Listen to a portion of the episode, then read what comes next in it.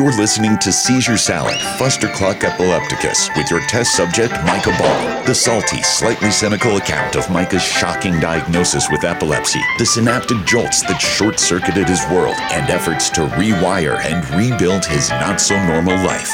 But first, he's going to need brain surgery. And now, Seizure Salad with your host, Micah B. Ah, see, now I'm calling it a night on the beer, man. No more white claws for me. Maybe I'll do a shot before I go to bed, but just I just took my edibles, so I'm chilling. I got I got a little bit of downloading and converting and a little bit of shit to do after this. So I'm gonna be up for a while. oh man, I'm gonna get some good sleep. I got fucking man. That hike took out a lot for me today, man. I did uh, it was six point eight miles back and forth, you know. So I did you know, Nice. a little under seven miles. I did it in about two hours. But yeah, so you know, so so moving at a good pace. But now, now like you ever get that when like you when you're done, like with the, once the adrenaline wears off and like you're just chilling. After I took that shower, I can muscles that stuff. It's like damn. Oh, you cut out a little bit. Oh, That's all right. It's the mountain connection. yeah. You know, sometimes they get in the way of things. Oh yeah. That's why I like to climb to the top of them. I don't know what it is. Like I've really like last summer. I've always enjoyed hiking, but there's just something cool about just conquering a mountain, just walking to the top of it, and just you know hanging out, just kicking it, enjoying it, digging the vibe. Oh hell yeah, dude.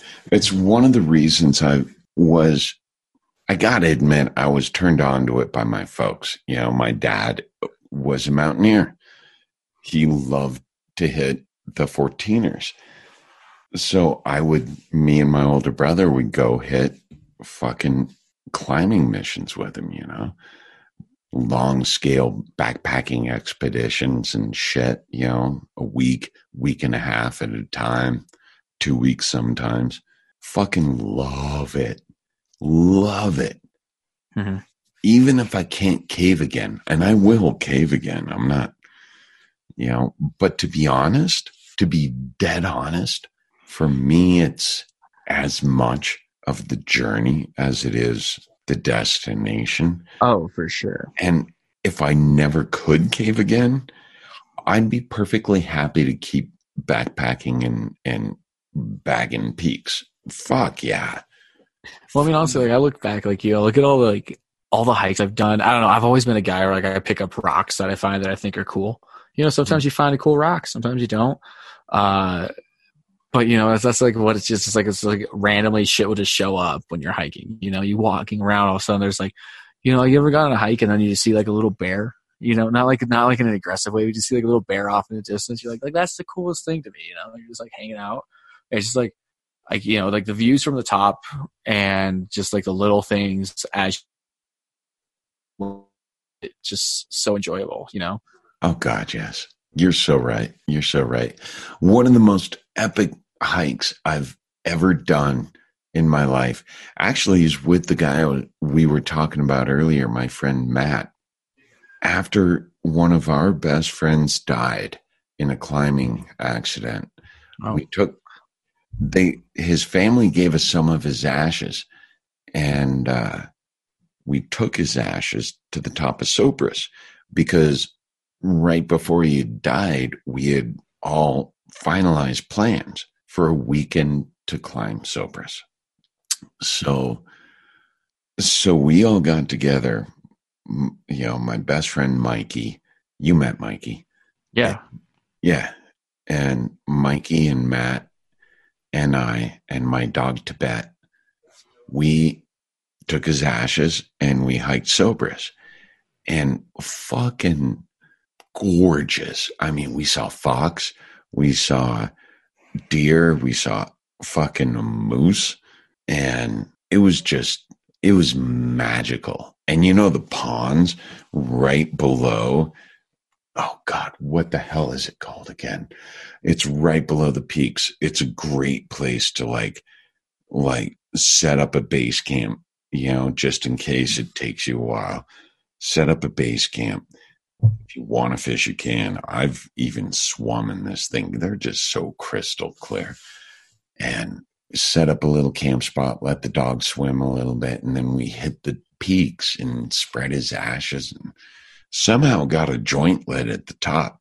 Smoked a huge fucking log in honor of our buddy Mikey, the other Mikey, Mm-hmm. and then took his ashes and the roach from the joint and we pulled a bunch of rocks from the very peak Oh no shit.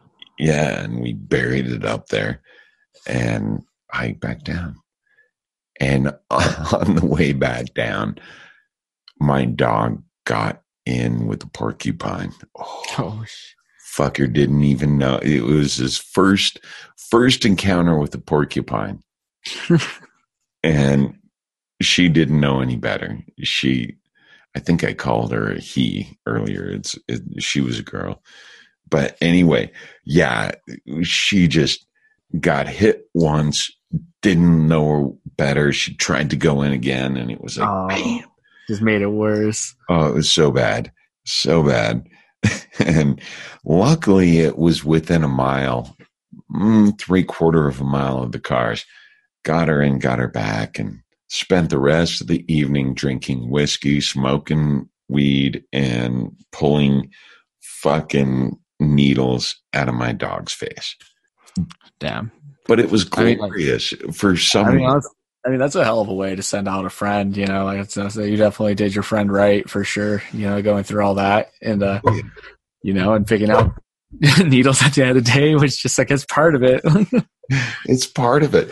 And honestly, it's just we all went through so many adventures and shit and had so much great, great, great moments. Um, it almost wouldn't be complete without somebody doing or getting into some kind of thing. And it happened to me be my dog this time, you know? yeah. you know and no moments like that shit bring you together Mm. You know the adventures and the doldrums and the crazy shit that happens off and on. Bagging peaks like memories of bagging peak spanish peak when i went caving spanish cave one of the most epic trips i've ever taken you know? Yeah. you can't deny those things. You can't deny those things. And being up in altitude brings you closer to the world almost it's crazy it's this weird thing do you think it's like higher in altitude and the greater it means the greater vista you get Well, I think it's just like you see more of it.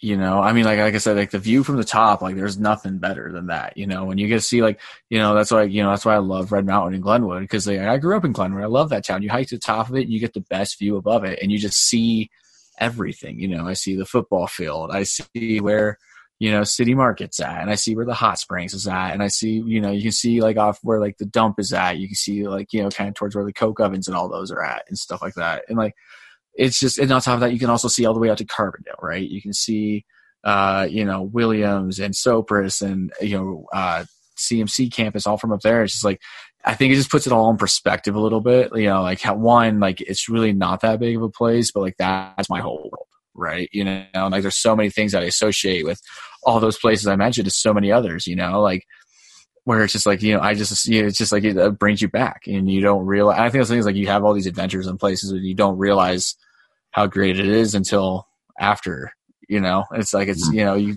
go on adventure just hey let's go put our friend to rest. And then that turns into a whole new adventure that you get to partake in. You know that's the best Yeah. thing. It's just like it's just whole new experience in the same world you're in you're always having something different pop up if you let it you know? Exactly. Positive and negative. You know it goes both ways but yeah. Yeah.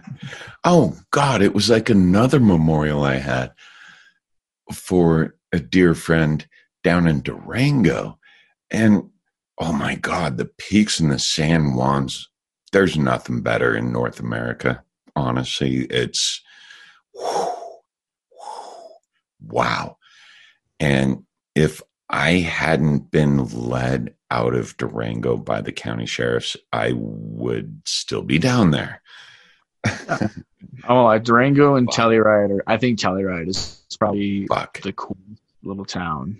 I love that place. Well, and I'm not even talking about the towns. I'm talking about the mountains. Oh, you know, yeah. Like we're talking about, you want to get a view of the world. And I know what you're talking about. Like, I get the same feeling when I'm looking down from Red Mountain or Sopris or, or any of those high vistas over there. It's like, puts it all in perspective. Um, but also, what I'm talking about is that overall perspective of of the general land around you. Um, yeah.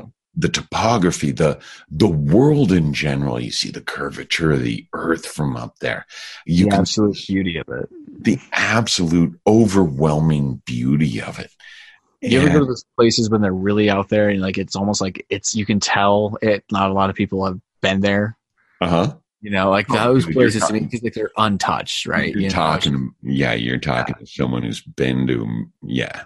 And it's just like you just feel, uh, you know, like there was this one t- one time I went up to Gunnison and I just went on a you know little adventure by myself into the national forest out there, and because uh, I wanted to go stay with a friend and he had to go to work for the day, so I was like, well, I'm gonna go adventure. And like I was just walking around, you know, just having the time of my life, and I found this like amazing little like perfect clearing. It was just like you know that's typical like storybook clearing. It was like nice, nice and green.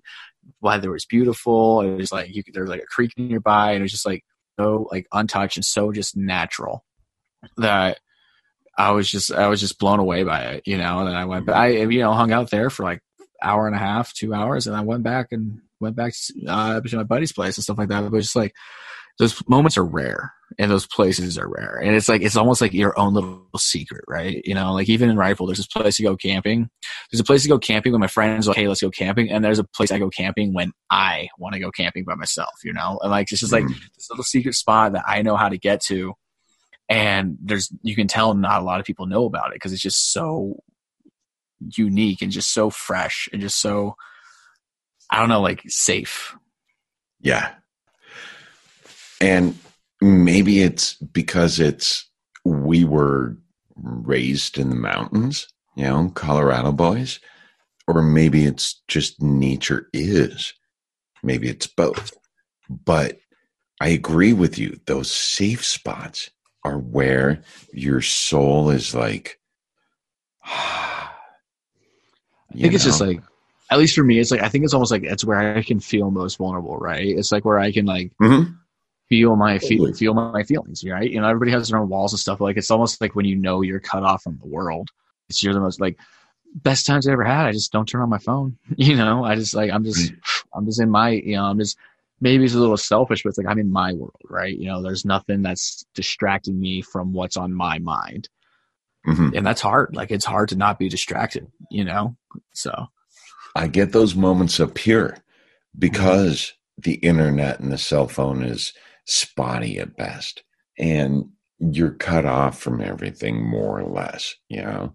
Um, if I choose to engage in human interaction, I can. If I don't, no big deal, you know? But it still is not the same thing like what you're talking about is what Matt and I, uh, Matt Wright, the guy I was talking about earlier, who's mm. in the advanced stages of MS, he's the guy I walked the Colorado Trail with. Holy, you get to places where you can't get to unless you backpack in a few days, you know? And there were moments on the trail that are exactly what you're talking about as those moments where you're out there. There's no chance of civilization, other people, bullshit distractions that you've been dealing with for the past how long? Um, any kind of that stuff. No connection, the wilderness, you and mm. that's pretty much it. Fucking amazing, dude. And it's so the vulnerability, the allow to be able to allow yourself to just let go, be vulnerable. You know, I'm not saying there weren't a couple of nights we got, you know, a little crazy.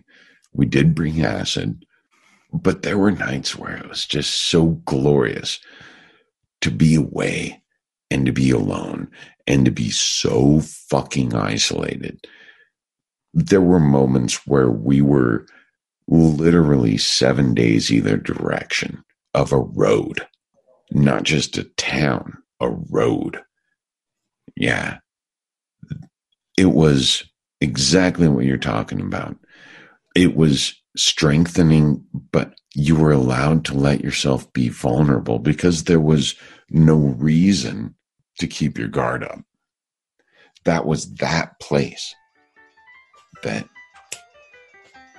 yeah. Mm-hmm. Seizure Salad Fustercluck Epilepticus is produced and hosted by Micah Ball. Follow our podcast, like our Facebook page, whatever floats your boat. Just keep listening. Until then, remember that it's all in your head.